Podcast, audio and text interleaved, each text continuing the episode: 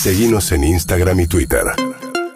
Arroba Urbana Play FM. 8 de la mañana, 13 minutos, se van cargando las autopistas de entrada a la ciudad de Buenos Aires y eh, se dio un conflicto que parece que ya está resuelto. Ya estamos en comunicación con Jorge Donofrio, ministro de Transporte de Buenos Aires, porque había un conflicto sobre las frecuencias de una cantidad de líneas de colectivos que eh, operan en el AMBA. Eh, Donofrio, buen día, ¿cómo le va? David y Juli lo saludan. ¿Qué tal? Muy buenos días, ¿cómo les va? Bien, ¿y usted? Bien, bien, muy muchas gracias. ¿Cuál es la situación de los colectivos? ¿Se solucionó? Sí, sí, ayer se les comunicó a, a las cámaras que a partir de la mañana de hoy se iba a estar empezando a, a transferir y, y pagar lo que eh, llevamos cuatro días administrativos de demora. ¿Cuatro días? Exactamente, cuatro días. ¿Y no hubo una conversación como para...? Porque Mire, un montón de gente... eh, eh, Voy a, voy a tratar de transmitírselo con el menor enojo posible. Eh, a mí me llaman, se puede imaginar, al momento de que ingresa un expediente para el pago, eh, haciendo el seguimiento, y esta vez no fue la excepción.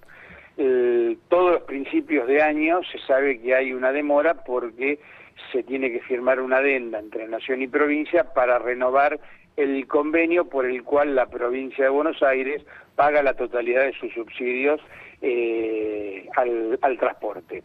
Eh, esto se demoró, eh, tendría que haberse pagado el jueves pasado, estamos a martes, hoy se va, mm, se va a estar eh, efectivizando.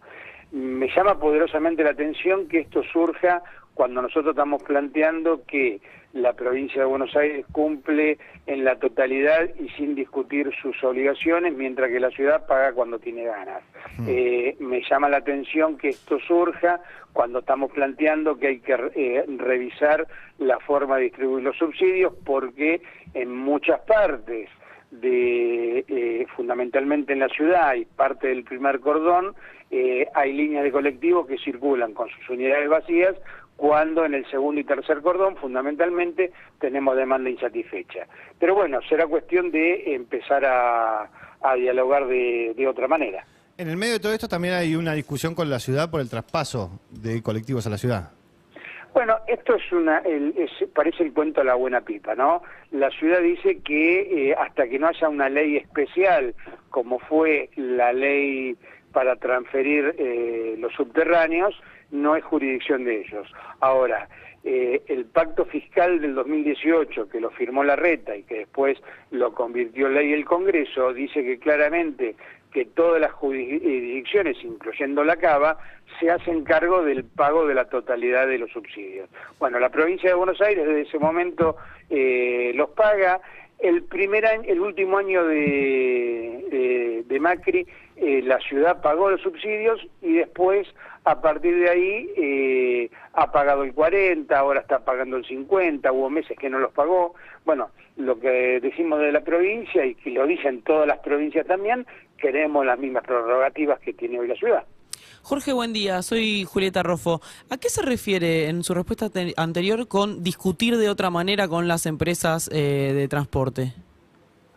Bueno, eh, claramente lo que tenemos que lo que tenemos que empezar a, a revisar es eh, este sistema, ¿no? Donde el- la comodidad para las empresas es absoluta porque lo que no resuelve el Estado lo resuelve eh, el, el pasajero pagando eh, pagando su, su tarifa y el riesgo empresario ha desaparecido. Mm. Eh, fíjese que usted- la- el- cuando hablamos de, por ejemplo, ahora que están reclamando que desde agosto eh, no se han actualizado los costos, y es cierto, ahora se está discutiendo los mayores costos, pero además se les paga con retroactividad como se les pagó siempre. O sea que nunca hubo un esfuerzo por parte del empresariado para decir eh, eh, estamos tomando un riesgo para que la gente viaje mejor. De hecho, eh, otra de las cuestiones es que como este sistema lo que paga es la capacidad de transportar y no la cantidad de gente que transportamos, eh, vemos que lo único que hacen es hacer correr eh, unidades eh, sin importar si es en hora valle o en hora pico. Estas cuestiones me parece que y estamos reclamando desde la provincia de Buenos Aires que nos transfieran todas las potestades, no solamente la obligación de pagar, sino la posibilidad de resolver y que se convoque rápidamente al ente de, del transporte del AMBA, que es el lugar donde discutir estas cuestiones, sino eh, para que, que quede gráfico. Eh, a nivel nacional se hace una liquidación que nos comunica a nosotros, nosotros tenemos que poner la mano al bolsillo y pagar. Eh, esto es la, única la única incidencia que tiene hoy la provincia de Buenos Aires en todo lo que es el transporte público de pasajeros. Depende de, usted también en esto que tiene que ver con el movimiento de las personas y otro conflicto que está teniendo la, provincia de Buenos Aires es con la con el, sindicato de peajes. ¿Aubasa depende de usted? No, no, eso depende de, infraestructura y, realmente también eh, me parece que el, hacerle perder eh, millones a la provincia eh, en un conflicto porque dice que la, autopista está perdiendo plata me parece contradictorio. Ah, ¿Cómo? A ver, no entendí. ¿La autopista está perdiendo plata?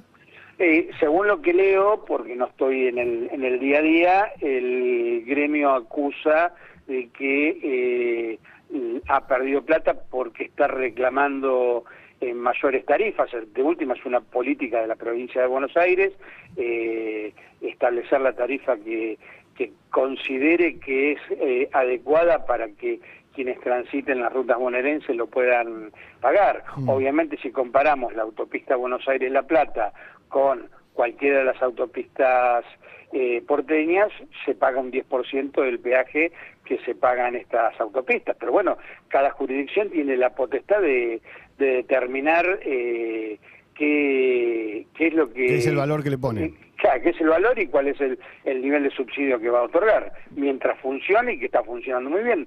De hecho, hemos ampliado todo el corredor atlántico con, con autovías con este sistema. Mm, estamos hablando con Jorge Donofrio, que es el ministro de Transporte de la provincia de Buenos Aires. Un tema que seguramente eh, lo debe haber estado trabajando mucho antes de que empiece la temporada de verano y quería saber eh, en qué situación se encuentra ahora, tiene que ver con el alcohol cero en la provincia de Buenos Aires. ¿Se aprobó la ley? ¿Ya está, eh, ya está, se está aplicando esto en la provincia de Buenos Aires?